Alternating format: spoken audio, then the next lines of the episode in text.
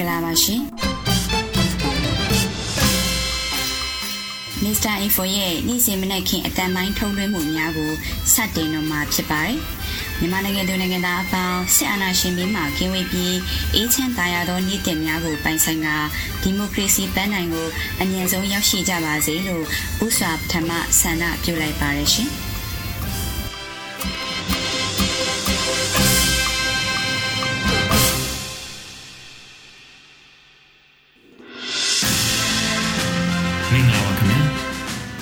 မစ္စတာအင်ဖိုရဲ့ဒီကနေ့အတွက်အတန်ထုံးနှမှုများကိုတော့ဆရာလှဆိုးဝေရေးသားထားတဲ့ဂျပန်ပမခကြီးတင်ပြပေးခဲ့သောဦးနေဝင်း၏ထူးဆန်းသောငွေစက်ကူများနဲ့မြန်မာတို့ကြံတန်းခဲ့သော အတိတ်ခရီးလန်းဆိုတဲ့သတင်းဆောင်ပါကိုကျွန်တော်မောင်မျိုးမှစတင်တင်ဆက်ပေးသွားမှာပါ။အဲဒီနောက်မှာတော့သတင်းတင်ဆက်မှုပထမပိုင်းအဖြစ်မေတူမှ အထူးသတင်းကောက်နှုတ်ချက်များပြည်သူလူထု EAO PDF များရဲ့ခုခံတွန်းလှန်စစ်ပွဲသတင်းများနဲ့စစ်ကောင်စီမှကျွလွန်နေသောစီရေးပြမှုသတင်းများကိုတင်ဆက်ပေးမှာဖြစ်ပြီး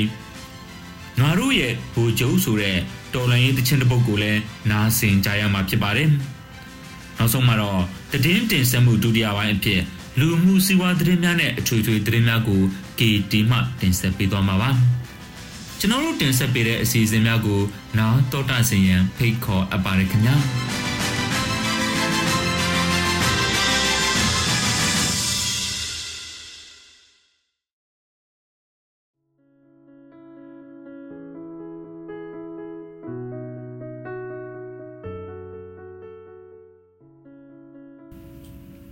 လာပါခင်ဗျာကျွန်တော်မောင်မျိုးပါယခုပထမဆုံးအနေနဲ့ဂျပန်ပမခကြီးတင်ပြပေးခဲ့သောဦးနေဝင်း၏ထူးဆန်းသောငွေစက်ကူများနဲ့မြန်မာတို့ကြံတန်းခဲ့သော အတိတ်ခီလန်းဆိုတဲ့သတင်းဆောင်မကိုဖတ်ကြားတင်ဆက်ပေးမှာဖြစ်ပါတယ်ဂျပန်ပမခကြီးတင်ပြပေးခဲ့သောဦးနေဝင်း၏ထူးဆန်းသောငွေစက်ကူများနဲ့မြန်မာတို့ကြံတန်းခဲ့သော အတိတ်ခီလန်း စောင်းနှံဖိုးဖိုးလေးကြနေသောဒိုဂျိုမျိုးဤနနခင်းတွင်နိုင်ငံခြားရက်တိုခီတစ်ခုမှပြန်လာပြီးပထမဆုံးစာသင်ခန်းပြန်ဝင်လာသောပါမောက္ခကြီးအိုနိုစိတ်အားထက်သန်ရှင်ပြလျက်ရှိ၏။နှစ်ပတ်ခန့်မတွေ့ရသောကျောင်းသူကျောင်းသားများကိုအကြောင်းအရာတင်များတင်ပြပေးရန်သူ့မှာစိတ်ဝင်စားစရာပစ္စည်းများရရှိလာခဲ့သည်။ကျောင်းသားများကလည်းမတွေ့ရကြသောဆရာကြီးကို ဝမ်းသာအဲလဲနှုတ်ခွန်းဆက်ကသင်ခန်းစာအသစ်ကိုစောင့်လင့်နေကြ၏သူ့အတက်မှာစီးပွားရေးစီမံခန့်ခွဲမှုဘွဲလွန်ကျောင်းသား73ယောက်သာရှိတော်လဲ၎င်းတို့သည်ထိတ်တန်းတက္ကသိုလ်ကြီးမှဘွဲလွန်စခုပြည်လင်ယာရူးကြီးကြီးခေါင်းဆောင်နေရာကိုတာဝန်ယူကြမိသူများဖြစ်ကြပေသည်ဆရာကြီးကစာသင်ခန်းထိပ်ရှိပရိုဂျက်တာတစ်ခုပေါ်တွင် ပုံနှပုံကို ပထမဆုံးထိုးပြလိုက်ပြီးဒါဘာလဲသိကြသလားဟု မေးလိုက်၏အများတည်သောပုံမို့အားလုံးပြုံးစီစီပြစ်ကကောင်မလေးနှစ်ယောက်မှခိခနဲနေအောင်ရေတံထွက်ပေါ်လာခဲ့သည်ဂျပန်နိုင်ငံတွင်လူတိုင်းတည်သောရန်2000တန်ငွေဆက်ကိုဤပုံဖြစ်တဲ့ဖြင့်အလွန်စာသင်ကောင်းသောပါမခကြီးအိုနိုကအကြောင်းရှိ၍သာမေးမြန်းမှန်းသိကြ၏ထို့ကြောင့်နှုတ်သွက်ရှာသွက်အကြောင်းသူလေးထမ်မူရာကဝင်ကြီးချုပ် အိုပူချီလက်ထက်မှာစတင်ထုတ်ဝေခဲ့တဲ့ရန်2000တန်ငွေဆက်ကူဖြစ်ပါတယ်။ထုတ်ဝေတာနှစ်သိမ့်မကြသေးပဲလူကြိုက်လည်းမများဘူး။ American ပြည်ထောင်စုမှာလူတွေအသုံးပြုတာအများဆုံးကဒေါ်လာ20တန်ဖြစ်တယ်လို့ဂျပန်နိုင်ငံမှာလည်းတန်မိုးချင်းမတိမ်မီရန်2000ကိုတွင်တွင်ကြဲကြဲတုံးကြလိမ့်မယ်လို့ဝင်ကြီးချုပ်အိုဘူချီကမျှော်လင့်ခဲ့ပါတယ်။ဒါပေမဲ့သူထင်တယ်လို့ဖြစ်မလာခဲ့ဘူးဟု အတော်ပြည့်ပြည့်စုံစုံဖြေကြားလိုက်၏ကျေးဇူးပဲတာမူတာမင်းရဲ့ဖြေမှန်ပါတယ်ဝင်ကြီးချုပ်အပူချီတွေးထင်သလိုဟောရီရန်နှစ်ထောင်တန်ကိုဂျပန်မှာလူတွေတိတ်မသုံးကြဘူးဒါပေမဲ့ရန်နှစ်ထောင်တန်ငွေဆက်ကိုထုတ်ဝေတဲ့အတွက်တိုင်းပြည်ရဲ့စီးပွားရေးနဲ့ငွေကြေးလက်ပတ်မှုပေါ်တိတာတဲ့ထိခိုက်နေတာမှုဘာမှမရှိခဲ့ဘူးဟုပမုခအိုနိုကရှင်းပြတယ်ပြီးတော့မင်းတို့သတိပြုတင်တာက ဟောဒီရန်2000တန်ငွေဆက်ကူကိုစတင်ထုတ်ဝေခဲ့တဲ့အချိန်ကာလပဲဟေးဟုဆရာကြီးစကားအဆုံးတွင်သိပြီဆရာတက်ကရက်2000မှာရန်2000တန်ထုတ်ဝေတာမဟုတ်လားဟုចောင်းသားတယောက်ကဝင်ပြောလိုက်သည်တဲ့ဟုတ်တာပေါ့ကွာရာစုနဲ့အပြအစ်စ်ပြောင်းတော့မဲ့တက္ကရာ2000မှာတကဘာလုံးစိတ်အားထက်သန်နေတဲ့အချိန်အိုကီနာဝါကျွန်းမှာကျင်းပမဲ့ G8 ဖွံ့ဖြိုးတိုးတက်ရတိုးတက်သောရှစ်နိုင်ငံအုပ်စုရဲ့ ထိပ်သီးအစည်းအဝေးနဲ့တိုက်ဆိုင်ထုတ်ဝေလိုက်တာမို့ငါတို့နိုင်ငံသမိုင်းမှာတော့မှတ်တိုင်ကြီးတစ်ခုပါပဲဟုပါမခါကြီးကပြောပြသည်ဒီနေ့ပြောမယ့်အကြောင်းအရာကမင်းတို့တွေဆက်ဆက်စဉ်းစားနိုင်အောင်ရန်2000နံငွေဆက်ကူအကြောင်းနေတန်းပြောတာပါကဲဟောဒီငွေဆက်ကူတွေကိုရောမင်းတို့သိကြသလားဟုဆရာကြီးကပရိုဂျက်တာပေါ်တွင် ပုံများထိုးပြလိုက်၏အတန်းတစ်ခုလုံးအကြတဲ့မကြအောင် တိတ်ဆိတ်သွားတော့သည်မင်းနဲ့အတော်ကြအောင်တိတ်ဆိတ်ညင်တက်နေပြီးမှထမူရာကအဲ့ဓာတွေဟာတကယ်ငွေဆက်ကိုအစ်စ်တွေဟုတ်ရဲ့လားဆရာကြီးဟုမဝင်မရဲမေးလိုက်သည်ပရိုဂျက်တာပိတ်ကားပေါ်ဝဲ25ကျပ်35ကျပ်45ကျပ်85ကျပ်90ကျပ်စသောငွေဆက်ကူများကိုဂျပန်ចောင်းသားများတသက်မှာတခါမှမမြင်မတွေ့ဘူးကြပါ မနိုပိုလီကဲ့သို့ဂိမ်းများကစားသည့်ငွေတွေလားဟုတွေးနေကြသည်တကယ်ငွေဆက်ကူအစ်စ်တွေပေါ့မြုံရင်ဟောဒီမှာမင်းတို့လက်နဲ့ကိုယ်တိုင်ကန်ကြည့်ကြဟုဆရာကြီးဦးနေကပြောရင်းသူ့လက်ဆွဲအိတ်ထဲမှတရုတ်တရာထည့်လာသောငွေဆက်ကူများကိုထုတ်ပေးလိုက်လေသည်။ကျောင်းသူကျောင်းသားများမှလည်းငွေဆက်ကူများကိုလက်ဆင့်ကမ်းကန်ကြည့်ရင်ဟွန်ဒိုတာတကယ်ကြီးဟာဟုအချင်းချင်းတက်အောင်တော်ပြောလိုက်ကြသည်။ အေးအဲ့ဒီငွေဆက်ကူတွေဟာလူဦးရေတန်း30ကျော်တုံးဆွဲခဲ့ရတဲ့တကယ်အစ်စ်တွေအခုမြမားလို့မင်းတို့သိကြတဲ့အရှိတောင်အာရှနိုင်ငံဟာအဲ့ဒီအချိန်တို့ကပြည်တော်စုဆိုရှယ်လစ်သမရမြန်မာနိုင်ငံဆိုတာပဲ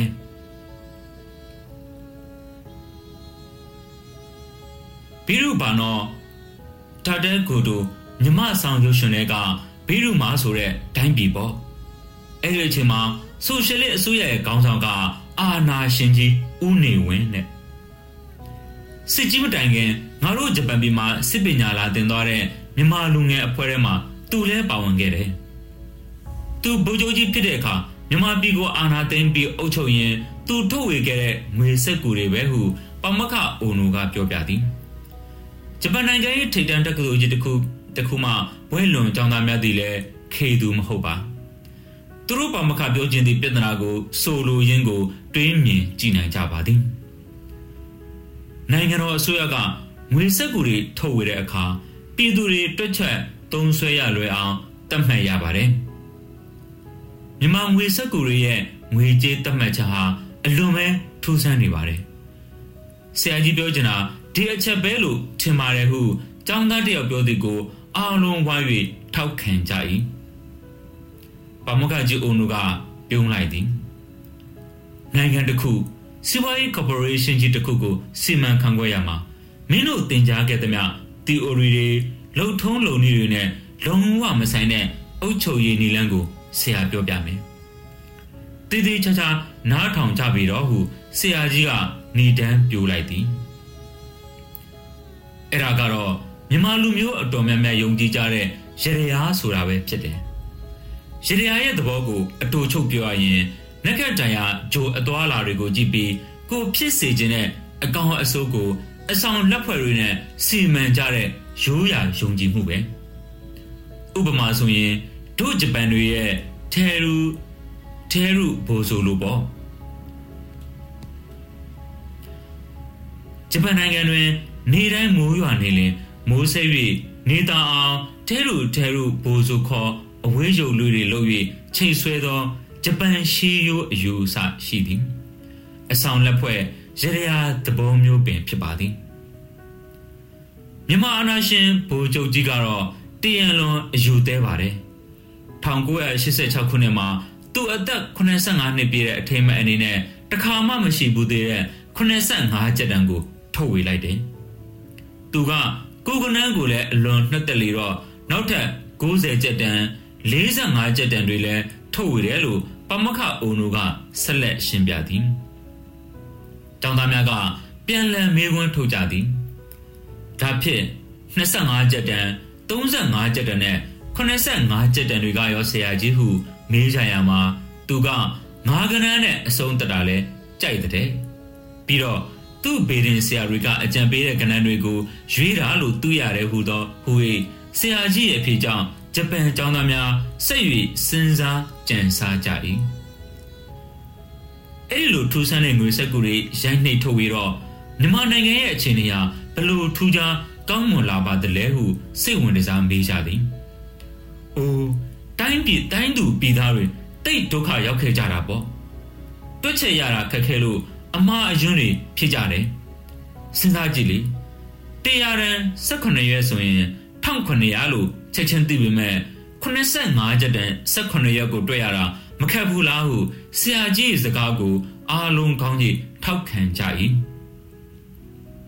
ပိုဆိုးတာကတိုင်းပြည်မှာလေပတ်သုံးဆနေတဲ့ငွေကြေးပမာဏထက်အစမတန်များပြားတဲ့ငွေစက်ကူတက်တွေကိုမစင်မစားရိုက်နှိပ်ထုတ်ဝေလိုက်တော့ငွေဖောင်းပွားမှုအလွန်များပြားလာခဲ့တယ်။ကုန်စည်နှုန်းတွေကြောက်ခမန်းလေးလေးတက်လာတယ်။ ပြည်သူလူထုဟာမကြုံစဘူးစားဝတ်နေရေးခက်ခဲလာပြီးတော့တပြည်လုံးမကြည်မနဲ့ပောက်ကွဲလူဆဲဆဲဖြစ်လာတော့တာပဲ။ဒီလိုအခြေအနေကိုကုစားဖို့အတွက်အာနာရှင်နေဝင်းဟာနီလန်တစ်မျိုးထုတ်သုံးလိုက်ပြန်တယ်။ဘလို့လုံးမဲ့ထင်တယ်လဲဟုဆရာကြီးကမေးခွန်းထုတ်လိုက်၏။ကျောင်းသားများကသူတို့တင်ယူခဲ့သမျှဗန်နာယီနီလန်းများကို ဖြေကြသည်။ပမခကြီးဦးနုကပြုံးလိုက်ပြီးတခုမှမဟုတ်ဘူးဟု တုံးတိတိဖြေလိုက်တယ်။1988ခုနှစ်မှာအဲ့ဒီငွေစက်ကူတွေကိုတရံမဝင်ကြီးညာပြီးတော့ဖျက်သိမ်းလိုက်တာပဲဟူသောအဖေကြောင့်အားလုံးကဟာကနေအံ့ဩသွားရတော့၏ပြည်သူတွေလက်ထက်ကငွေကြေးတွေဟာနေချင်းညာချင်းစက်ကူစုပ်လို့တန်ဖိုးလုံးဝမရှိတော့ဘူးအဲ့ဒီကစပြီးလူမှုမကျေနပ်မှုတွေကြီးထွားလာပြီး1988ခုနှစ်မှာ မြန်မာတပြည်လုံးအုံကြွဒေါ်လာနဲ့လူထုအရေးတော်ပုံကြီးပေါ်ပေါက်လာတယ်စစ်တပ်ကအာဏာသိမ်းပြီးအာဏာရှင်နေဝင်းရဲ့ဆိုရှယ်လစ်အစိုးရပြုတ်ကျသွားတာပဲဟုဆရာကြီးပြောကြားချက်ကြောင့်ចောင်းသားများတွေ့ဝေသွား၏မြန်မာလူမျိုးများယုံကြည်သောဗေဒင်ရရာသည်တိုင်းပြည်ကို ကောင်းကျိုးမပေးသည့်အပြင်ခေါင်းဆောင်ကြီးနှင့်သူ့အစိုးရပင် ပြုတ်ကျသွားသည်မဟုတ်ပါလားပမခကြီးအိုနိုက ចောင်းသားများကိုစစ်စစ်ကြည့်ပြီးအခုမှအရေးကြီးသောမေးခွန်းကိုမင်းမယ်လို့ဆိုလိုက်၏တိုင်းပြည်စူပူအုံကြွပြီး26နှစ်တက်တန်းရှိတဲ့အစိုးရပြုတ်ကျသွားရသောအကြောင်းကိုမေးခွန်းထုတ်လိုက်တယ်။ကျောင်းသားအားလုံးရဲ့အဖြစ်ကိုခြုံလိုက်ရင်အခြားနိုင်ငံရေးစီးပွားရေးအပြင်လက်တွေ့သုံးဆွဲရခက်ခဲပြီးအတိတ်ပဲမရှိသောငွေစက်ကူများကိုထုတ်ဝေခြင်းကြောင့်ဟုထင်မြင်ယူဆကြ၏။အေး မင်းတို့ရဲ့အဖြစ်ကမှန်တယ်လို့လို့ပြမဲ့တကယ်အကြောင်းရင်းမဟုတ်သေးဘူး။တကယ်တော့အဲ့ဒီလိုအတိတ်ပဲမရှိတဲ့လုပ်ရက်တွေကိုတားဆီးထိန်ချောင်းနိုင်တဲ့စနစ်မရှိလို့ပဲဟုဆရာကြီးကဖြေကြားရင်းကျောင်းသားတယောက်ကိုလက်ညှိုးထိုးကတာနာကမင်းသာဗန္ဒာရေးဝင်ကြီးဆိုရင်ဝင်ကြီးချုပ်ကသူ့မွေးတကရအထင်းမဲ့ရန်1960ရန်ငွေဆက်ကိုထုတ်ဖို့အမိန်ပေးတဲ့အခါမင်းဘာလို့မလဲဟုမေးလိုက်၏ တာနာကာကလည်းမလုံနိုင်ဘူးဟုညင်မပေါ်ဟုမဆိုင်မတော့ပြန်ဖြေသည်မရဘူးလုတ်ကိုလုံရမယ်လို့အတင်းခိုင်းရင်ကောဟုဆရာကြီးကဆက်မေးရာယာရုကနှုတ်ထွက်မယ်ဒီလိုယူးကြောင်ကြောင်အတိတ်ပဲမရှိတာကိုလုံးမဲ့အစားဟာရာကီရိုကိုဝမ်ဘတ်ကိုဓာတ်နဲ့ခွဲရတက်သေးခြင်းသာလှုပ်လိုက်ပါမယ်ဆရာဟုတာနာကာကပြက်သားစွာဖြေကြ၏အေးအဲ့ဒါပဲဒီမိုကရေစီစနစ်နဲ့အုပ်ချုပ်တဲ့ ခင်မီနိုင်ငံတွေမှာတမန်ကြဝင်ကြီးချုပ်ကလှုပ်ချင်တိုင်းရှောက်လို့လို့မရအောင်အစင်းစင်ထိန်းကျက်ထားတယ်တမန်ကြဝင်ကြီးချုပ်ကအမိန့်နဲ့ခိုင်းရင်လဲတာနာကာလိုတိတ်ခါရှိရဲ့ဝင်ကြီးကညင်းမှာပဲဗန်နိုင်ဝင်ကြီးကခေါင်းညင်ရင်တောင်ခပ်ပိနဲ့ဝင်ဝင်ကြီးအဖွဲ့ကဒီလိုအတိတ်ပဲမရှိရဲ့လို့ရက်ကိုဝိုင်းကန့်ကွက်ကြမှာပေါ့ဝင်ကြီးအဖွဲ့ကသဘောတူရင်လဲဒီကိစ္စကိုပြည်သူ့လွှတ်တော် တင်ပြဆုံးဖြတ်ရမယ်လေဒါမျိုးယူကြောင်ကြောင်ငွေဆက်ကိုထုတ်ယူမဲ့အစိုးကိုအတိုက်အခံပါတီကမကဘူးကိုပါတီကအမတ်တွေတောင်မှအပြင်းအထန်ကန့်ကွက်ကြလိမ့်မယ်အတိုက်အခံဘက်ကအစိုးရအပေါ်အယုံကြည်မရှိအဆိုတင်လို့မဲခွဲတာနိုင်သွားရင်အစိုးရသာပြုတ်ကျသွားမယ်အဲ့လိုယူကြောင်ကြောင်ငွေစက်ကူတော့ဘယ်တော့အခါမှထွက်လာမှာမဟုတ်ဘူးပါမခကြီးအိုနိုကရှီရှီလျားလျားရှင်းပြလိုက်၏မ င်းတို့တွေဒီနေ့မှာအစိုးရခေါင်းဆောင်ကုမ္ပဏီ CEO corporation ဥက္ကဋ္ဌစတဲ့ယာရူးကြီးတွေတာဝန်ယူရတဲ့အခါအဲ့ဒါကိုကြက်ကြက်သတိထားပါအစစ်အစစ်ထိန်းကျက်ထားတာတွေကိုကြောပြီးစီကံဖောက်ရင်ဒုက္ခရောက်လိမ့်မယ်ငါအာနာအရှိဆုံးဆိုပြီးထင်ရလို့လို့တိုင်းပြည်ပြတ်မတဲ့ဖြစ်ရတာမြမပြည်ကိုကြည့်ပြီးတော့စနစ်တာအရေးကြီးဆုံးဟုပမခကြီးအိုနိုက နေကုန်းချုပ်လိုက်ပါတော့တယ်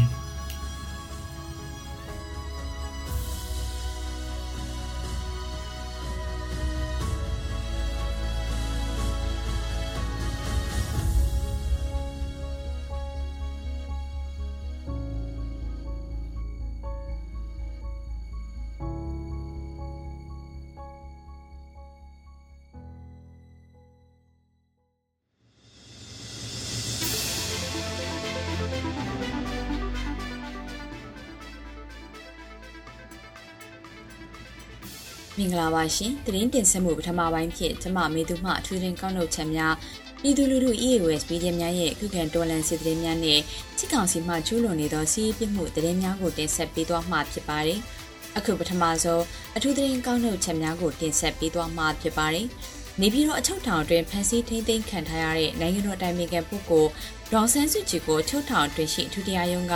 အော်တိုဘာလ12ရက်နေ့မှာထောင်ဒဏ်3နှစ်ထပ်မံချမှတ်လိုက်ကြောင်း တရားရုံးနဲ့နှိစက်တဲ့အတိုင်းဝိုင်းထံကသိရပါတယ်။ကြီးပွားရေးလုပ်ငန်းရှင်ဦးမောင်ဝေထံကအမေရိကန်ဒေါ်လာ9သိန်း5000ကိုတစိုးလက်ဆောင်ဖြင့်ရယူခဲ့သည်ဟုဆိုက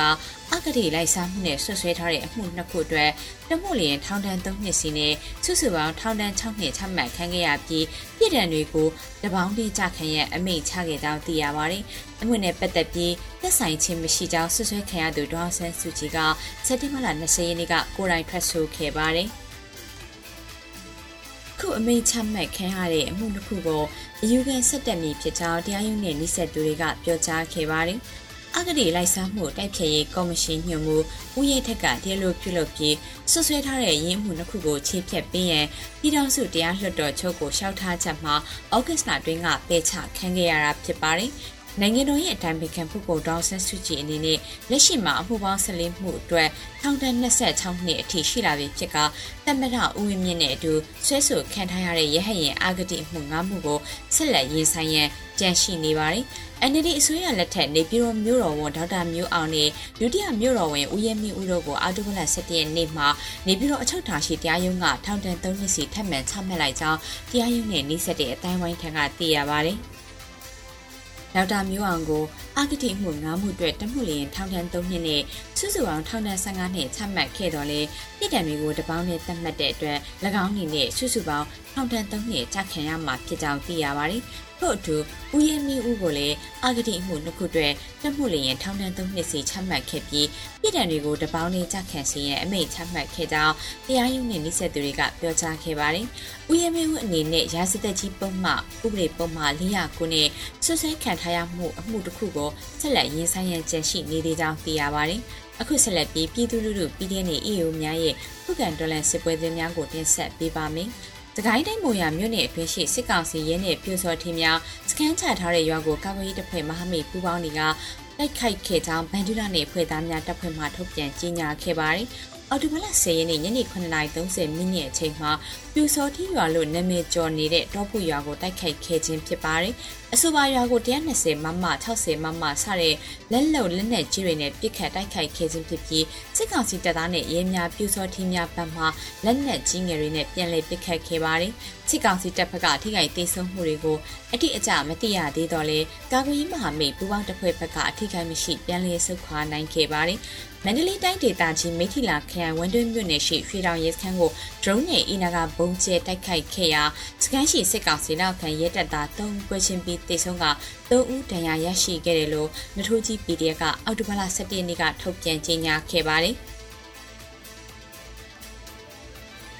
အော်တိုဘာလ17ရက်နေ့မွန်းလင်းတနာရီ30မိနစ်မှာဒေသကာကွယ်ရေးတပ်ဖွဲ့တွေပူးပေါင်းကဒရုန်းနဲ့၃ကြိမ်တိတိတိုက်ခိုက်မှုမှာစစ်ကောင်စီဘက်က၃ဦးသေဆုံးပြီးထိခိုက်ဒဏ်ရာရရှိသူတွေကိုဝင်းနှင်းမြို့စေယုံကိုပို့ဆောင်ထားတယ်လို့သတင်းရရှိပါတယ်။ မကွေးတိုင်းပခုတ်ကိုခရိုင်မြောင်မြို့နယ်အရှေ့ပိုင်းကိုစစ်ကြောင်းထိုးလာတဲ့စစ်ကောင်စီတပ်နဲ့ကာကွယ်ရေးပူးပေါင်းတပ်ဖွဲ့တွေဖိတိတိုက်ပွဲဖြစ်ပွားခဲ့ပြီးအထိခိုက်ရှိနိုင်ကြောင်း Young for UG တပ်ဖွဲ့ကသတင်းထုတ်ပြန်ခဲ့ပါတယ်။မြိုင်မြို့နယ်အတွင်းရှိနေရာတနေရာမှာစစ်ကြောင်းထိုးလာတဲ့စစ်ကောင်စီတပ်ကိုပခုတ်ကိုမြို့နယ်နဲ့မြိုင်မြို့နယ်ရှိပြည်သူ့ကာကွယ်ရေးတပ်ဖွဲ့တွေကအော်တိုဘလ10ရက်နေ့မှာပူးပေါင်းတိုက်ခိုက်ခဲ့ခြင်းဖြစ်ကြောင်းသိရှိရပါတယ်။ တန်ဝေးပူပေါင်းတပ်ဖွဲ့ဘက်ကလက်နက်ကြီးလက်နက်ငယ်တွေသုံးပြုကစစ်ကြောင်းထိုးလာတဲ့စစ်ကောင်စီတပ်ကိုတိုက်ခိုက်ခဲ့ခြင်းဖြစ်ပြီးအပြန်အလှန်ပစ်ခတ်မှုအချိန်3နာရီကျော်ကြာမြင့်ခဲ့ကြောင်းသိရပါတယ်။လက်နက်ကြီးများဖြင့်ပြစ်ကူပေးခြင်းကြောင့်စစ်ကောင်စီတပ်စစ်ကြောင်းနဲ့နှိကတဲ့နေရာအထိတရပြစ်ခတ်နိုင်ခဲ့ပြီးစစ်ကောင်စီတပ်ကအထိခိုက်ရှိခဲ့ကြောင်းကာကွယ်ရေးတပ်ဖွဲ့ကဆိုပါတယ်။စစ်ကောင်စီတပ်နဲ့အပြန်အလှန်ပစ်ခတ်မှုအတွင်းလက်နက်ခဲယံမလုံလောက်မှုကြောင့်ကာကွယ်ရေးတပ်ဖွဲ့ဘက်မှပြန်လည်ဆုတ်ခွာခဲ့ရာအထိခိုက်မရှိကြောင်းရောင်းဖို့ UG ကသတင်းထုတ်ပြန်ကြေညာခဲ့ပါတယ်။ တနင်္သာရီတိုင်းကော့တောင်ခရိုင်ပုတ်ပြင်းမြို့နယ်ဝါချောင်းကျေးရွာရှိပြည်တော်စုကားလမ်းပေါ်မှာအော်တိုဘလ12ရက်နေ့မနက်ပိုင်းကချင်းလင်းစစ်ကြောင်းထိုးလာတဲ့စစ်ကောင်စီစစ်ကြောင်းကိုပြည်သူ့ကာကွယ်တပ်ဖွဲ့ကကြားဖြတ်တိုက်ခိုက်ခဲ့ရာစစ်ကောင်စီဘက်ကတအူးတေဆုံးက2ဦးထိခိုက်ဒဏ်ရာရရှိခဲ့ကြောင်းပြည်သူ့ကာကွယ်တပ်ဖွဲ့ဝင်များထံကသိရပါတယ်။ချင်းလင်းစစ်ကြောင်းထိုးလာတဲ့စစ်ကောင်စီတပ်ဖွဲ့ကိုမနက်9နာရီခွဲအချိန်မှာကော့တောင်ခိုင်တရင်တစ်စစ်ကြောင်းနဲ့ပုတ်ပြင်းမြို့နယ်ပကဖရဲဘော်တို့ကပူးပေါင်းတိုက်ခိုက်ခဲ့ခြင်းဖြစ်ပြီးပြန်လည်ပစ်ခတ်ချိန်45မိနစ်ခန့်ကြာမြင့်ခဲ့ကြောင်းသိရပါတယ်။ရင်းတိုက်ပွဲမှာပူပေါင်းတပ်ဖွဲ့ဘက်မှထိခိုက်မှုရှိပြန်လည်ဆုတ်ခွာနိုင်ခဲ့ကြောင်းသိရပါတယ်။မန္တလေးတိုင်းမြင်းချံမြို့နယ်မှာစစ်ကောင်စီရင်နဲ့ပြည်သာမိုင်းတို့နဲ့တိုက်ခိုက်ခံရပြီးကားတစ်စီးလမ်းဘေးထိုးကျပျက်စီးကပိုးဦးသေဆုံးခဲ့ကြောင်းနောင်ယူအထူးပြောက်ကြားတပ်ဖွဲ့ NYSGF ထံမှသိရပါတယ်။မြင်းချံမြို့နယ်စမိခုံမြို့မှာထွက်ခွာလာတဲ့ငါးစီးပါစစ်ကောင်စီရင်နှန်းကို ငန်းမြငန်းစွန်လမ်းမပေါ်မှာနတ်ကြီးရွာနဲ့ပုံလင်ရွာချားမှာအော်တိုဘလ10ရက်နေ့မညနေပိုင်းကတာဝေးတစ်ဖွဲ့နှစ်ဖွဲ့ပူးပေါင်းကပရိသာမိုင်းနဲ့တိုက်ခိုက်ခဲ့ခြင်းဖြစ်ပါတယ်။တိုက်ခိုက်မှုမှာမိုင်းထိမှန်ခဲ့တဲ့စစ်ကောင်စီတပ်ကားနှစ်စီးမှာတစည်းမှာလမ်းပြီးထိုးကျပျက်စီးခဲ့ကစစ်ကောင်စီတပ်ဖွဲ့ဝင်9ဦးသေဆုံးပြီးဤကြိုက်ဒဏ်ရာရရှိသူများပြားနေကြောင်းတာဝေးတစ်ဖွဲ့ကဆိုပါတယ်။စစ်ကောင်စီတပ်ကမိုင်းဆွဲခံရမှုကြောင့်ပျက်စီးသွားတဲ့ကားတစ်စီးကိုထားခဲ့က ကြံရင်တန်းလေးစီးနဲ့ဆက်လက်မောင်းနှင်ထွက်ခွာသွားပြီးအော်တိုဘလ17ရက်နေ့မှာပျက်စီးခဲ့တဲ့စစ်ကားကိုပြန်လည်ဆွဲယူသွားကြောင်းသိရပါတယ်။စကိုင်းတိုင်းမင်းကင်းမြို့နယ်တောင်ဖြူဖြူစောတိကျေးရွာကချင်းတွင်းမြေကြောင်းတိုင်းသို့ဆန်တက်လာတဲ့စစ်ကောင်စီတပ်ရင်းရင်73စီးကို တာဝေးတပ်တွေကဝိုင်းဝန်းပစ်ခတ်တိုက်ခိုက်ရာစစ်ကောင်စီတပ်သား9ဦးသေဆုံးပြီးရင်းနှစီးပျက်စီးခဲ့တယ်လို့သိရပါတယ်။အော်တိုဘလ17ရက်နေ့မနက်9:00နာရီဝန်းကျင်မှာစစ်တင်မော့အသေးတစည်းအပါဝင်လက်ရရင်12စီးဟာတောင်ဖြူကျေးရွာကနေစတင်ထွက်ခွာလာပြီးတဲ့နောက်လက်ခက်ကျေးရွာအချုံမှာပူပေါင်းတပ်ဖွဲ့ကလက်နက်ကြီးလက်နက်ငယ်တွေနဲ့တိုက်ခိုက်ခဲ့ခြင်းဖြစ်ကြောင်းသိရပါတယ်။အဆိုပါတိုက်ခိုက်မှုကြောင့်ဖလက်ခွန်နှစ်စီးမှမိခိုးတွေဥထွက်လာပြီးရင်းရင်ရင်အုပ်စုမှာတောင်ရတောစိတ်ကမ်းမှကန့်ကန့်ရန်နာထားကြောင်းသိရရှိပါတယ်။ ထို့အပြင်တိတ်ဆုံးသူ9ဦးနဲ့ဒဏ်ရာရသူတွေကိုမင်းကီမြို့စီယုံကိုခေါ်ဆောင်သွားကြောင်းလည်းကာကွယ်ရေးတပ်ဖွဲ့ဘက်ကအတည်ပြုပြောကြားခဲ့ပါတယ်။အဆိုပါတိုက်ခိုက်မှုမှာစစ်ကောင်စီတပ်သားတွေရန်တပ်ရပြည်လည်ပစ်ခတ်မှုကြောင့်အနီးဝန်းကျင်ကြေးရွာကနားကြောင်ထွက်လာတဲ့အသက်20ကျော်အရွယ်ဒေသခံတို့ကြည်ထိမှန်တေဆုံးခဲ့ပါတယ်။လက်ရှိမှာအဆိုပါရင်းရင်အုပ်စုဟာတောင်ရတော်ကြေးရွာမှာရှိနေစေဖြစ်ပြီးကလေးဝမြို့ကိုဆက်လက်ထွက်ခွာနိုင်ခြေရှိကြောင်းတိုက်ခိုက်ရေးတာဝန်ခံကဆိုပါတယ်။အဆိုပါစစ်ကောင်စီရင်းရင်အုပ်စုဟာလက်ရှိမင်းကင်းမြို့နယ်ကိုမရောက်မီ ပြီးခဲ့တဲ့အောက်တိုဘာလ၄ရက်နေ့ကလည်းကဏီမြို့နယ်ကနေချေးရွာမှာတိုက်ခိုက်ခံခဲ့ရပြီးစစ်ကောင်စီတပ်သား10ဦးထက်မနည်းသေဆုံးခဲ့ပါတယ်။ဒီနောက်ကဏီမြို့ကထွက်ခွာလာစဉ်အောက်တိုဘာလ6ရက်နေ့ကာပီတက်တရဲ့တိုက်ခိုက်မှုကြောင့်လက်ရင်းရင်းနှစီအင်းကြီးထိမှန်ပျက်စီးခဲ့ကြောင်းသိရပါတယ်။စစ်ကောင်စီမှကျူးလွန်နေသောစီးရီးပြစ်မှုသတင်းများကိုတင်ဆက်ပေးပါမယ်။ မန္တလေးတိုင်းကျောက်ဆယ်မြို့နယ်အနောက်ဘက်ရှိရွှေကူကြီးဂိတ်မှာလူငယ်၃ကိုစစ်ကောင်စီတပ်ကအော်တိုဘလ9ရက်နေ့မွန်းတဲ့12နာရီမှာပြစ်ခတ်ဖမ်းဆီးပြီးအော်တိုဘလ12ရက်နေ့အထိပြန်လည်လွှတ်ပေးခြင်းမရှိကြောင်းသိရပါတယ်။စစ်ကောင်စီတပ်ရဲ့ပြစ်ခတ်ဖမ်းဆီးခံရသူတွေဟာအသက်20ဝန်းကျင်အရွယ်ရှိမောင်နိုင်စင်လင်းမောင်ချစ်ခိုင်နဲ့အသက်19နှစ်အရွယ်ရှိမောင်ဝိုင်းချစ်တို့ဖြစ်ပြီးစစ်ကောင်စီတပ်ဆွဲထားတဲ့ရွှေကူကြီးဂိတ်ကိုဖျက်ဆီးချိန်မှာဆိုင်ကယ်ရမပေးခြင်းကြောင့်စစ်ကောင်စီတပ်ကပြစ်ခတ်ဖမ်းဆီးကဆိုင်ကယ်နှစ်စီးနဲ့တင်ဆက်သွားကြောင်းသိရပါတယ်။ စစ်ကောင်စီတပ်သားတွေဟာပြီးခဲ့တဲ့အောက်တိုဘာလ2ရက်ည7:00နာရီချိန်ခန့်ကရေပြည့်ရွာနဲ့နှမိုင်ခန့်သာရွေးတဲ့ဟွာဝေးတဲ့တရားဥကုန်းရွာကဒေါ်သိန်းတီအသက်48နှစ်ကိုဖမ်းဆီးခဲ့ပြီးတော့အော်တိုဘာလ၄ရက်နေ့မနက်ပိုင်းမှာ၎င်းရဲ့အလောင်းကိုတွားရောက်ယူဆောင်ခဲ့ရကြောင်းဒေတာခန်တွေထံကသိရပါတယ်။ထို့ပြင်အော်တိုဘာလ9ရက်နေ့မှာကျောက်ဆယ်မြို့နယ်ရန်ဘက်လုံရွာရေးပြစ်မှာနေထိုင်သူ အသက်40ဝန်းကျင်ရှိကိုကျော်မင်းလွင်အသက်50ဝန်းကျင်အရွယ်ရှိရေပြည့်ရွာအုပ်ချုပ်ရေးမှုနဲ့အသက်30အရွယ်ရှိအရက်သားတူတို့ကိုဖမ်းဆီးသွားကြောင်းသိရပါတယ်။ချင်းပြည်နယ်တီးတိမ်မြို့မှာလက်နက်ကြီးလက်နက်ငယ်ပစ်ခတ်တံတွေဖြစ်ပေါ်ခဲ့ပြီးလာဝကယုံနဲ့တမဝိုင်းမယုံနဲ့မိလောင်ကမြို့နယ်ဒေသခံနှစ်ဦးလက်နက်ကြီးကြီးစားထိမှန်ပြီးတိတ်ဆုံးခဲ့ကြောင်းသိရပါတယ်။ အောက်တိုဘာလ17ရက်ည9:15မိနစ်ကစပြီးဒီတဲ့မျိုးမြို့မရက်ွက်ရှိတမဝိုင်းမရောမိလောင်ချင်းနဲ့ပြည်သူအင်အားဝင်ကြီးယုံဌာနယုံဝန်ထမ်းအင်အားများမိလောင်ချင်းဖြစ်ပြီးမိလောင်နေစဉ်လက်နက်ကြီးလက်နက်ငယ်တွေပြစ်ခတ်မှုဖြစ်ပွားခဲ့ပါတယ်။ မီးလောင်နေစဉ်ရန်တမ်းပစ်ခတ်မှုကြောင့်ဒီတိမ်လိုက်လို့ရချရှိနေတလုံးလက်နက်ကြီးထိမှန်ပြီးနေရှိအမျိုးသမီးတဦးနဲ့ဒီတိမ်မျိုးနောက်ဖက်ရက်ွက်ရှိဒေသခံတဦးတို့လက်မှာကြီးထိမှန်ကတိတ်ဆုံးခဲ့တယ်လို့မြို့နေဒေသခံတွေကဆိုပါတယ်ဒီတိမ်မျိုးထူထူအုပ်ချုပ်ရေးမှုယုံရှိရုံသုံးကားတစ်စီးနဲ့ကျင်းတွေတဲခုကန်စာအုပ်ပရင်းပေါက်များဖိခိုက်ပျက်စီးတဲ့အပြင်အဆိုပါကအောက်မှာဘုံတလုံးတွေ့ရပြီးပောက်ကွဲခြင်းမရှိကြောင်းသိရပါတယ်။ဤအိမ်မျိုးအမှတ်တဲ့အခြေခံပညာထက်တန်းကျောင်းမှာတက်ဆွဲထားတဲ့စစ်ကောင်စီတပ်ကလက်နက်ကြီးတွေရန်တမ်းပစ်ခတ်မှုတွေရှိခဲ့ပြီးမြစ်တိဖွဲ့နဲ့ပစ်ခတ်မှုဖြစ်ပွားတာကိုမသိရှိရသေးပါဘူး။ အဆိုပါမိလောင်မှုပြစ်ခတ်တိုက်ခိုက်မှုတွေနဲ့ပတ်သက်ပြီးဤတိန်ဒေတာလက်နက်ကင်ဖွဲ့တစ်ခုဖြစ်တဲ့ PDF ဇိုလန်နေနဲ့၎င်းတို့လက်ချက်မဟုတ်သလိုပြည်သူတွေကိုစိုးရိမ်ထိတ်လန့်အောင်လုပ်နေတဲ့ဖွဲ့ကိုစုံစမ်းနေစေဖြစ်ကြောင်းသတင်းထုတ်ပြန်ထားပါတယ်။ဤတိန်မြို့နယ်မိန်းပေါက်ဖက်ကိုတာဝန်ယူထားတဲ့ဒေသခံပြည်သူကာကွယ်ရေးတပ် CDS CDNC ရဲ့အနေနဲ့လည်းအဆိုပါအကြောင်းအရာများနဲ့ပတ်သက်ပြီး၎င်းတို့အနေနဲ့မြည်သည့်အဖွဲ့ရဲ့လက်ချက်ဖြစ်ကြောင်းမသိရသလိုဒေသခံတပ်များထံအသိမပေးဘဲတစုံတရာလှုပ်ရှားမှုတွေဖြစ်ပွားတဲ့အဖို့အမည်မသိလက်နက်ကင်တချို့ကိုလည်းရှုတ်ချပါကြောင်းသတင်းထုတ်ပြန်ထားပါတယ်။မော်ပြည်နယ်ကြိုက်ထီတောင်ဂိတ်မှာကင်းမော့စ်ခမ်းမှာအော်တိုဘလတ်12ရက်နေ့ကမနက်7:00နာရီအချိန်မှာပြစ်ခတ်မှုဖြစ်ပွားခဲ့ပြီးထိခိုက်ဒဏ်ရာရရှိသူ73ဦးနဲ့တေဆုံးသူ3ဦးထိရှိခဲ့ပါတယ်။ကြိုက်ထီတောင်တက်ဂိတ်ကင်းမော့စ်ခမ်းကိုအမည်မသိလက်နက်ကင်ဖွဲ့ကတိုက်ခိုက်ခဲ့ပြီးတဲ့နောက်မှာစစ်ကောင်စီဘက်ကဒရက်ဆက်ပြန်လည်ပစ်ခတ်ခဲ့ကြောင်းသိရပါတယ်။အဆိုပါတရားရရှိသူတွေနဲ့ဒေဆုံးသူတွေဟာကင်းမော်ချောင်းတိုင်းနယ်ဆေးရုံနဲ့ကြိုက်ထူဆေးရုံမှာရောက်ရှိနေပြီးအရေးပေါ်အခြေအနေကုသခံနေရပါတယ်။အ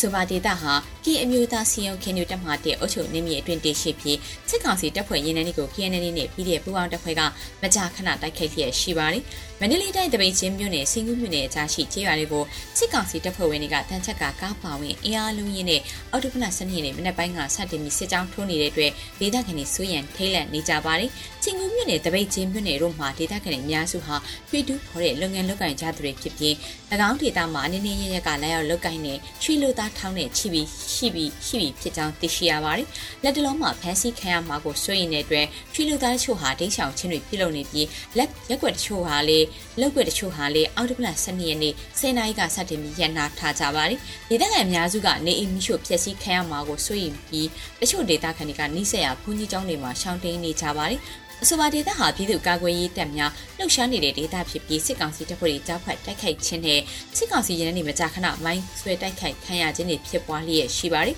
စစ်ကောင်စီတပ်ရဲ့ရဲရင်နဲ့ပစ်ခတ်မှုကြောင့်ကြေးရွာတွင်ပြင်းမိနေတဲ့ဒေသခံတွေကိုကယ်ထုတ်ရင်းလက်ပြစနိုက်ပါတပ်သားတူစစ်ကောင်စီတပ်ရဲ့တပ်ဖြတ်မှုကြောင့်ကြာဆုံးခဲ့ကြောင်းဘလက်ဝူအာမီ PDF ထံကသတင်းရရှိပါတယ်။ စကိုင်းတိုင်းဝက်လက်မြို့နယ်ငပက်ချောင်းကျေးရွာမှာတိုက်ပွဲဖြစ်ပွားခြင်းမရှိဘဲအော်တိုမန်လာရှင်းနေမွန်လေပိုင်းကစစ်ကောင်စစ်တပ်က Jet Fighter 2စီးရဟတ်ရင်၄စီးနဲ့အကြောင်းမဲ့စီးနင်းပစ်ခတ်ခဲ့ပါတယ်။ရင်းတို့စစ်ကောင်စစ်တပ်ရဲ့ပစ်ခတ်မှုကြောင့်ငပက်ချောင်းကျေးရွာတွင်ပြင်းမိနေတဲ့ဒေသခံများကိုလက်ဝူ PDF တပ်ဖွဲ့နဲ့မဟာမိတ်တပ်ဖွဲ့တွေကတွားရကဲထုတ်ပြေးခဲ့ကြပြီးထို့သူကဲထုတ်နေစဉ်ည9နာရီဝန်းကျင်မှာစစ်ကောင်စီစစ်ကြောင်းနဲ့ထိတိုက်တွေ့ဆုံပြီးတိုက်ခိုက်၍မြရချင်းချောင်းပြန်လည်ဆုတ်ခွာရမှရဲဘော်နဲ့ဆက်သွယ်ပြတ်တောက်ခဲ့ကြောင်းသိရပါတယ်။ တာကွန်ကြီးတပ်ဖွဲ့တွေကအဆက်အသွယ်ပြတ်တောက်သွားတဲ့ရဲဘော်ကိုအော်တိုဘလခွင်းနေမနက်ပိုင်းမှလိုက်လည်ရှာဖွေရမှာစစ်ကောင်စီတပ်ရဲ့နှိပ်စက်တပ်ဖြတ်ထားတဲ့ရုပ်အလောင်းကိုသာပြန်လည်တွေ့ရှိခဲ့ကြောင်းသိရပါတယ်ထို့ပြင်စစ်ကောင်စီကတပ်ဖြတ်ထားတဲ့တခြားဒေသခံတွေရဲ့အလောင်းတွေကိုလည်းတာဆုံးရဲဘော်ရဲ့ရုပ်အလောင်းပေးမှတွေ့ရှိခဲ့ကြောင်းတာကွန်ကြီးတပ်ဖွဲ့ရဲ့တာဝန်ရှိသူကဆိုပါတယ်ပြည်ပြည်နယ်ဖအံမြို့နယ်မှာစီရင်တဲ့ဖြတ်တန်းဆင်လမ်းဘေးရှိကျေးရွာတွေကိုစစ်တပ်ကပစ်ခတ်တပ်ခတ်ဖက်တဲ့ဖြင့်ကလေးငယ်တအူအဖွားတအူနဲ့ပြည်သူတွေတန်းရရရှိခဲ့တယ်လို့ဒေတာခန်တွေကပြောပါတယ် အော်တိုဘလစနေနေ့မနေ့10နာရီချင်းဖအန်ပေါ့ဆိုင်ရွာဘက်ချမ်းအဖြောင်လန်းကဖအန်ဖက်ကိုသွားတဲ့စီရင်တန်းကရင်ကားကားမောင်းရင်းဖြင့်လမ်းမရှိဆိုင်များကြေးရွာတွေကိုပြစ်ခတ်ခဲ့ခြင်းကြောင့်ကလေးငယ်တူခြေထောက်ထိမှန်ပြီးအဖွားအိုတူတင်ပစုံထိမှန်ကအခြားတန်ရန်ရရှိတဲ့ပြည်သူများပြားလဲရှိကြောင်းသိရပါတယ်။လက်ရှိမှာကြေးရွာများမှာပြည်သူတွေကအထုပ်များတင်ဆက်ထားပြီးတိုက်ပွဲများဖြစ်လာလျင်ရှောင်းလင်းရန်ပြင်ဆင်နေကြကြောင်းလက်တလုံးဆိုရင်မှုများဖြင့်နေထိုင်ကြရကြောင်းသိရပါတယ်။ သတင်းစီစဉ်များကိုခိတရနာပြေငါတို့ရဲ့ဗိုလ်ချုပ်ဆိုတဲ့တခြင်းတစ်ပုဒ်ကိုနားဆင်ကြရမှာဖြစ်ပါတယ်။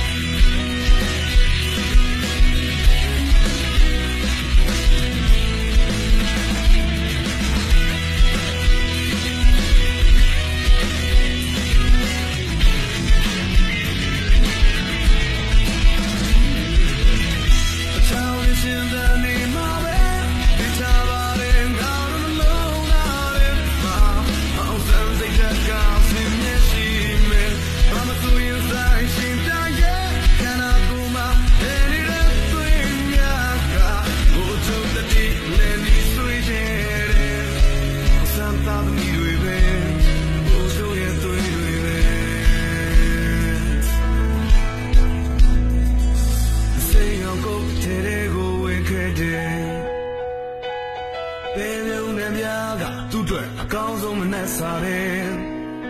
ကိုယ်မနဲ့ကိုယ်စီကတက်ကတူတက်ခဲ့တယ်တနေ့ဘဝကိုပိစရဲခဲ့တယ်ငါတို့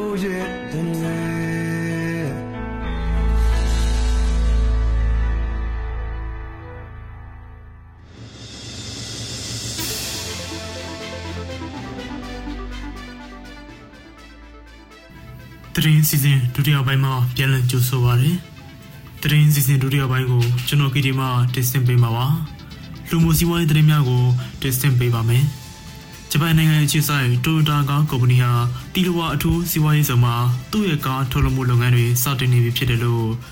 Nagi Asian သတင်းစာမှာအော်တိုဘာလ12ရက်နေ့ကဖော်ပြခဲ့ပါတယ်။ အဆိုပါလုပ်ငန်းကိုပြီးခဲ့တဲ့2021ခုနှစ်ကတည်းကစတင်ဖို့စီစဉ်ထားခဲ့ပေမဲ့စစ်အာဏာသိမ်းမှုတွေနဲ့နိုင်ငံရေးမတည်ငြိမ်မှုတွေကြောင့်အချိန်16လကြာပြီးမှပြန်လည်စတင်နိုင်ခဲ့တယ်လို့သတင်းမှန်ဖော်ပြထားခဲ့ပါတယ်။တိုယိုတာလုပ်ငန်းစုအနေဖြင့်ပြီးခဲ့တဲ့ဩဂုတ်လနောက်ပိုင်းက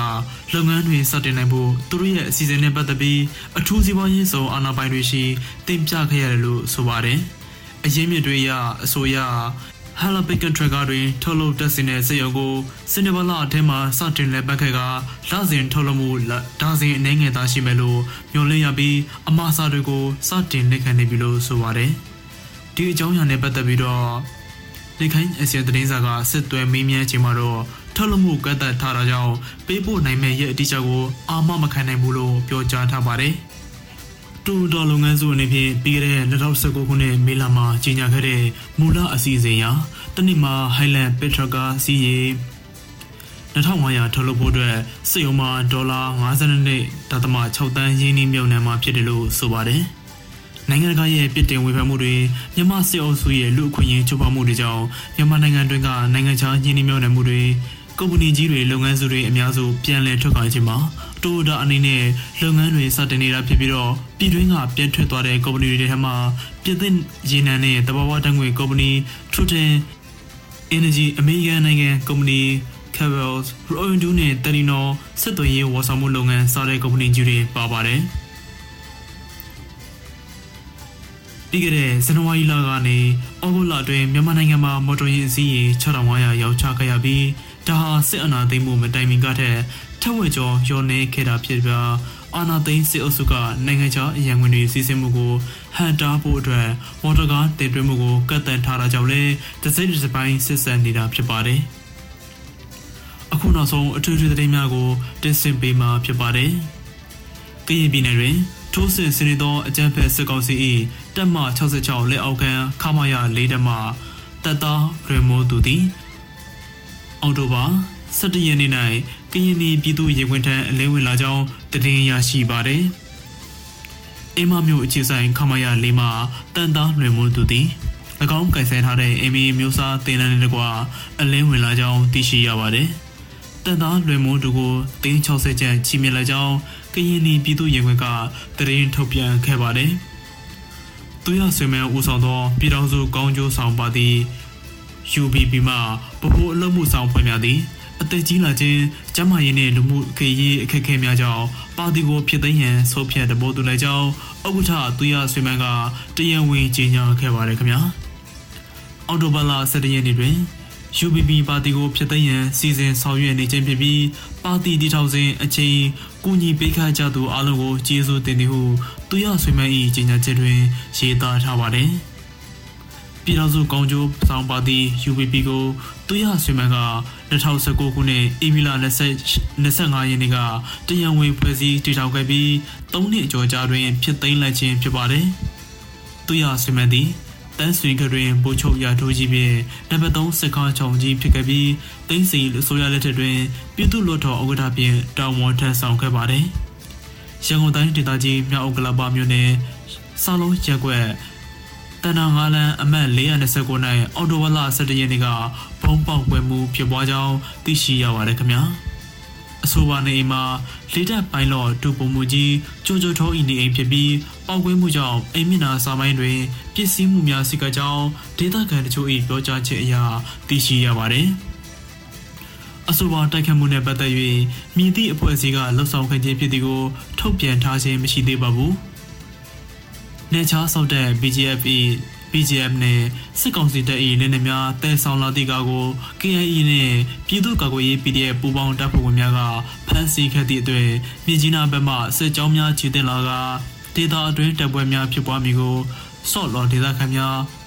စိုးရိမ်နေကြကြောင်းသိရှိရပါတယ်ခင်ဗျာ။နေချားဆောက်တဲ့နဲ့စစ်ကောင်စီတပ်တို့၏လက်နက်ခဲယမ်းများတဲဆောင်လာသောကားကို ဆော်လော်မြို့နယ်ကြီးစင်ကျေးရွာအနီး၌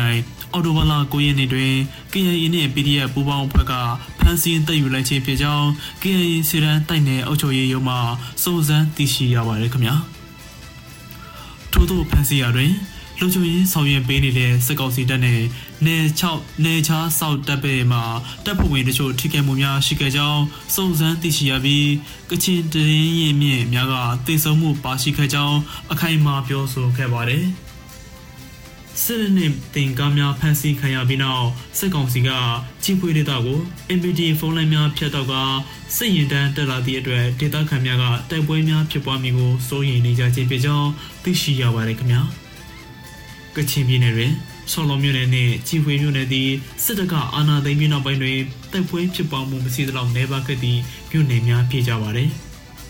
စကိုင်းတိုင်းမူရခရိုင်တွင်စစ်ကောင်စီတပ်ဖွဲ့များအားမိုင်းဆွဲတိုက်ခိုက်ရန် မန်းထောင်သွားသည့်ကာဝေးတပ်ဖွဲ့ဝင်တို့တိုက်ခိုက်ခံရပြီးတိတ်ဆုံးသွားကြောင်းသတင်းရရှိခဲ့ပါတယ်။အော်တိုဘလာကိုရင်တွင်ချောင်းမော်ရွာလမ်းပိုင်းတွင်မိုင်းသွားစီရင်မုံရခရင်ပြည်သူ့ကာကွယ်ရေးတပ်ဖွဲ့ချင်းတွင်အထက်ဖို့တရင်နှင့်တက်ခွင်းနှင့်မှကိုစီတူမောင်ကို တော်ကအသက်20နဲ့ကိုသက်စေဦးခေါ်ရက်ခအသက်60နှစ်တို့စစ်ကောင်စီတပ်ဖွဲ့၏လောက်ကျန်တပ်ပြည့်စုံကိုခံရပြီးနိုင်ငံတော်အတွက်အသက်ပေး၍မြင့်မြတ်စွာကြာဆုံးခဲ့ကြောင်းသိရှိရပါတယ်ခင်ဗျာစစ်အာဏာရှင်အမြင့်ပြတ်ချီမုံရေးတွင်နိုင်ငံတော်နှင့်ပြည်သူအတွက်တိုင်ပွဲဝင်ရင်ကြာဆုံးခဲ့တဲ့ဖြစ်မိသားစုနှင့်ထပ်တူထပ်မြဆိုနှင့်ကြေကွဲဝမ်းနည်းပုံဖြစ်ရကြောင်း CF မှထုတ်ပြန်ခြင်းတွင်ဖော်ပြထားပါတယ်ခင်ဗျာ အာဇာနည်ရဲ့ပေါ်ဆောင်ရွက်လက်စွာဖြစ်သောစစ်အာဏာရှင်စနစ်အမြင့်ပြတ်ချီမုံရေးတာဝန်များကိုကြံသောစစ်ရဲဘော်များကဆက်လက်ထမ်းဆောင်တိုင်ပွဲဝင်သွားမည်ဖြစ်ကြောင်းဝန်ခံကတိပြုတည်ဟုဆိုပါတယ်အော်တိုဝါလာဆိုင်ရင်တွေကလည်းချင်းပြည်နယ်ထက်လန်မြို့နယ်တွင်မိုင်းမတော်မဆပောက်ကွဲမှုကြောင့် CDF တန်လျင်ဖွဲ့တပ်ဖွဲ့မှရဲဘော်တို့ကြာဆုံးခဲ့ကြောင်းသိရှိရပါတယ်ခင်ဗျာ အဆိုပါမိုင်းမတော်မဆပောက်ကွဲမှုကြောင့် CDF ထက်လန်တရင်လေးမှရဲဘော်လူဦးဒဏ်ရာရရှိခဲ့ပြီး၎င်းတို့နှင့်ရဲဘော်ထပ်ပွန်တီနဲ့ရဲဘော်ဗိုက်တာပန်တို့ကြာဆုံးခဲ့ရကြောင်းချင်းကကွယ်ရေးတပ်ဖွဲ့ထံမှသိရှိရပါတယ်ခင်ဗျာမစ္စတာပူရဲ့တနိဒါနွေဦးတော်လိုင်းရေးသတင်းများကိုတင်ဆက်ပေးခဲ့တာပဲဖြစ်ပါတယ်။ဒီသတင်းများကိုမြေပြင်သတင်းတာဝန်ခံများနဲ့သတင်းဌာနများမှဖော်ပြခြင်းများကိုကိုးကားတင်ဆက်ပေးခဲ့တာပဲဖြစ်ပါတယ်။ဘ ဝခလိုစေယာအနာဂတ်တွေပြန်ရမယ့်တနေ့ခါးသိမှုတွေပျောက်ရှားတဲ့တနေ့လောချိုချင်းနဲ့ငြိမ်းချမ်းတဲ့တနေ့မှာပြည်သူတွေအားလုံးမျှော်လင့်ခြင်းနဲ့သိရှိသောအယောင်လန်းနိုင်ကြပါစေလို့မစ္စတာအင်ဖိုဖွဲ့သားများကိုစားကျွန်တော်ကဒီမှာဆုမကောင်းတောင်းလိုက်ပါတယ်ခင်ဗျာ။ကျေးဇူးတင်ပါတယ်